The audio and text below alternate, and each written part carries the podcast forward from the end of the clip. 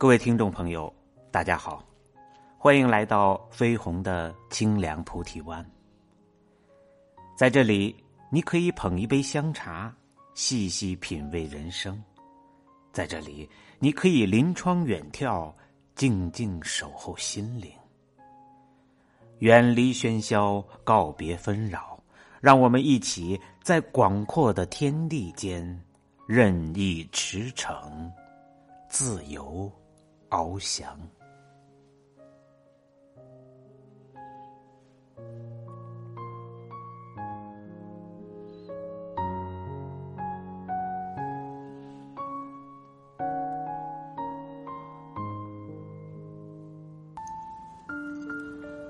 今天跟大家分享的文章是：世上没有感同身受，但总有人能懂你。一个人的孤独不是孤独，一个人找另一个人，才是真正的孤独。前几天，贾乃亮参加了一档综艺，叫《熟悉的味道》。贾乃亮说：“十八年前备战艺考，曾吃住在老师家里。老师的父母做饭特别好吃，对他特别照顾，所以认了两位老人当姥姥姥爷。”这次节目中，贾乃亮带着摄像组前去探望两位老人，而贾乃亮不知道的是，他一直挂念的姥姥。早已瘫痪在床九年了。世间好物不坚牢，彩云易散琉璃碎。人世浮沉中的那些遗憾、内疚一起涌上心头。面对苍苍白发的老人，贾乃亮一度失控，泪流不止。中年飙泪的贾乃亮登上热搜，可评论区却一片质疑和唾骂。作秀，恶心！不要利用老人炒作自己重情重义的人设了，好吗？这世上本没有什么感同身受，有的只是冷暖自知。于己惊天动地的伤。于人不过随手拂去的尘，甚至茶余饭后的谈资笑料。你哭得越大声，看戏的人就笑得越起劲儿。鲁迅说：“人类的悲欢，并不相通。”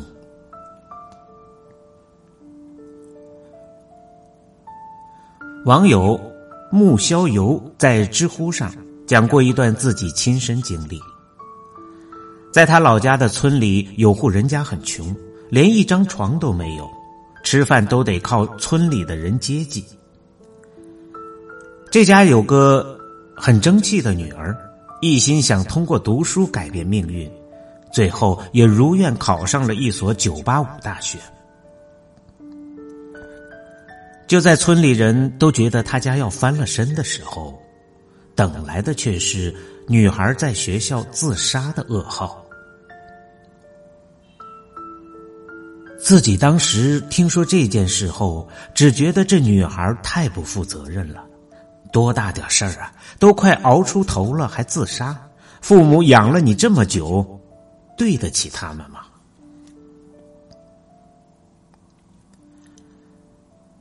穆逍游的爸爸听到抱怨后，对他说：“有些事你没有亲身经历过，是永远都不会懂。”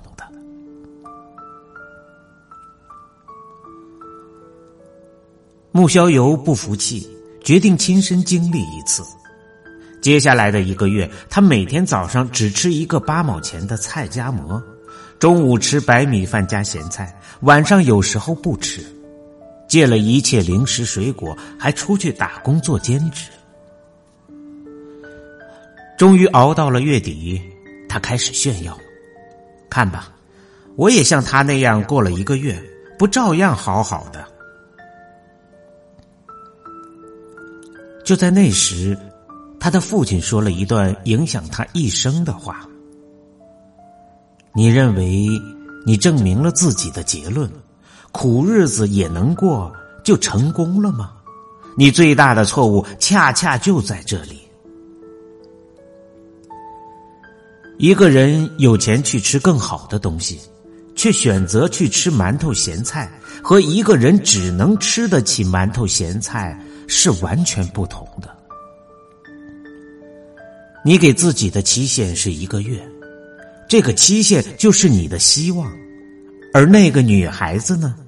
她没有啊，自杀不是她应付不了的现在，而是她看不到未来。说到底，每个人来到这个世界，就是踏上了一条孤独的旅程。一路上迎来送往，都只是彼此的过客。我们从不同的地方而来，向不同的目的而去，又何来真正的感同身受呢？个人的心，个人的肉，长在个人自己身上，针不扎到你，就永远不知道有多痛。你说家庭主妇很累。老公却说：“有我上班累吗？你经常加班到凌晨才回家，邻居却说好羡慕你能睡到中午。你说三年的感情一朝破碎，心在滴血，朋友却说还有功夫谈情说爱，你比那些吃不饱饭的人幸福多了。我们手机的通讯录上。”有几十上百的名字，认识的人更是成百上千。当生命中的不幸和悲伤降临，一页页翻过去，一个个忆起来，才发现竟然找不到一个懂你的人，找不到一个可以随时说话的人。白岩松说。一个人的一生中，总会遇到这样的时候，你的内心已经兵荒马乱、天翻地覆了。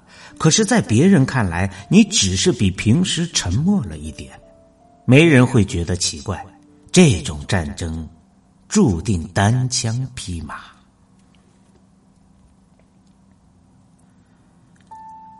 有一首名为《你不懂我，我不怪你》的小诗里。作者写道：“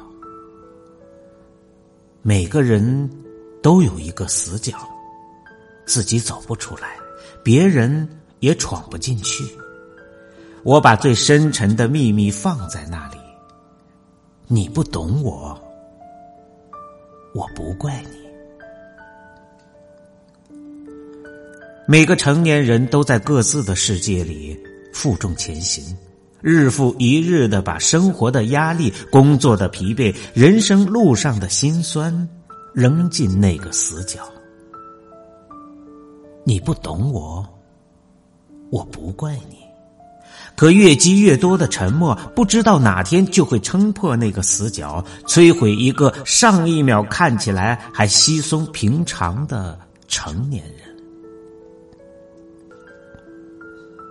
还记得那个在杭州街头逆行的小伙子吗？上一秒还在打电话给女朋友耐心交代，挂断电话的下一秒就将手机狠狠的摔在地上，不停的向警察解释，说自己是第一次做这种事情，很抱歉，真的赶时间，能不能放他走？话还没有说完，就当场跪下，掏出钱包和身份证交给警察，然后又忽然站起来往桥边冲过去，试图轻生。一边是老板同事等着加班，赶进度赶业绩；一边是无限的生活琐事缠身，分身乏术，生无可恋。压垮骆驼的。从来不是最后一根稻草，而是每一根稻草。摧毁一个成年人的，也从来不是某一次的爆发，而是无数次的隐忍和沉默的叠加。这个世界上，每个人都在自己的生命里孤独的过冬。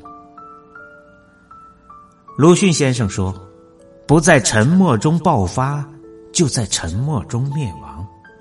那些无法言说的委屈和悲伤，那些找不到宣泄口的沉默和隐忍，最终会让一个人越来越孤独，直到滑向抑郁的深渊。”作家张春就曾患过抑郁症。确诊那天，他在心里悄悄跟自己做了一个约定，给自己三年时间，看看到底会发生什么。就算最后抑郁到自杀，也要等到三年以后。就是在这三年死亡观察期里，因为明知最坏的结果就摆在那儿，所以他比任何时候都努力生活，教小朋友写字。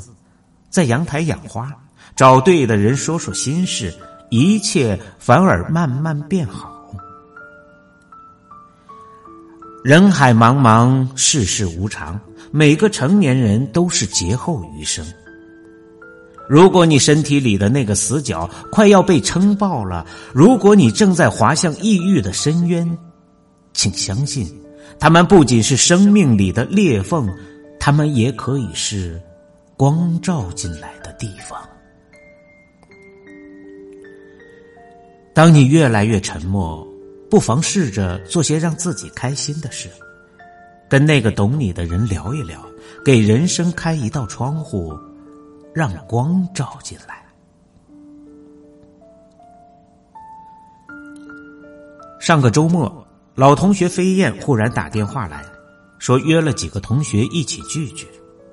我很诧异，因为三个月之前我还在为飞燕的状态忧心不已。自从去年生产以后，她就患上了严重的产后抑郁，整夜整夜的失眠，孩子又爱夜闹，老公却睡在一旁鼾声如雷。后来她干脆从卧室搬了出来，在客厅的沙发上干坐着，守着摇篮里的宝宝，苦熬一个又一个的长夜。她试着跟老公交流，得到的回复却是：“哪个女人没生过孩子？我怎么没听过谁像你这样？一定是你自己的问题。”产假结束后，飞燕因为长期失眠，身体吃不消，无奈辞去做了数年的工作，失去了工作，也就彻底失去了同家庭交涉的底气。她变得越来越敏感。神经脆弱，别说朋友了，就连父母都开始觉得他很奇怪，敬而远之。饭桌上望着回归开朗的飞燕，不禁好奇他是怎么走出那段阴暗时光的。说出来你可能都不信，就是下载了一个 A P P，松果倾诉。飞燕掏出手机指给我看。家里人都不愿意听我唠叨了，你们又都有家有业的，我也不好意思去打扰。幸好在松果倾诉找到了一位达人妈妈，原来我的这些糟心事，她也都遇到过。再难再累，只要有个人懂，好像也就没那么孤独了。我还从他那儿学到了许多的育儿经验呢。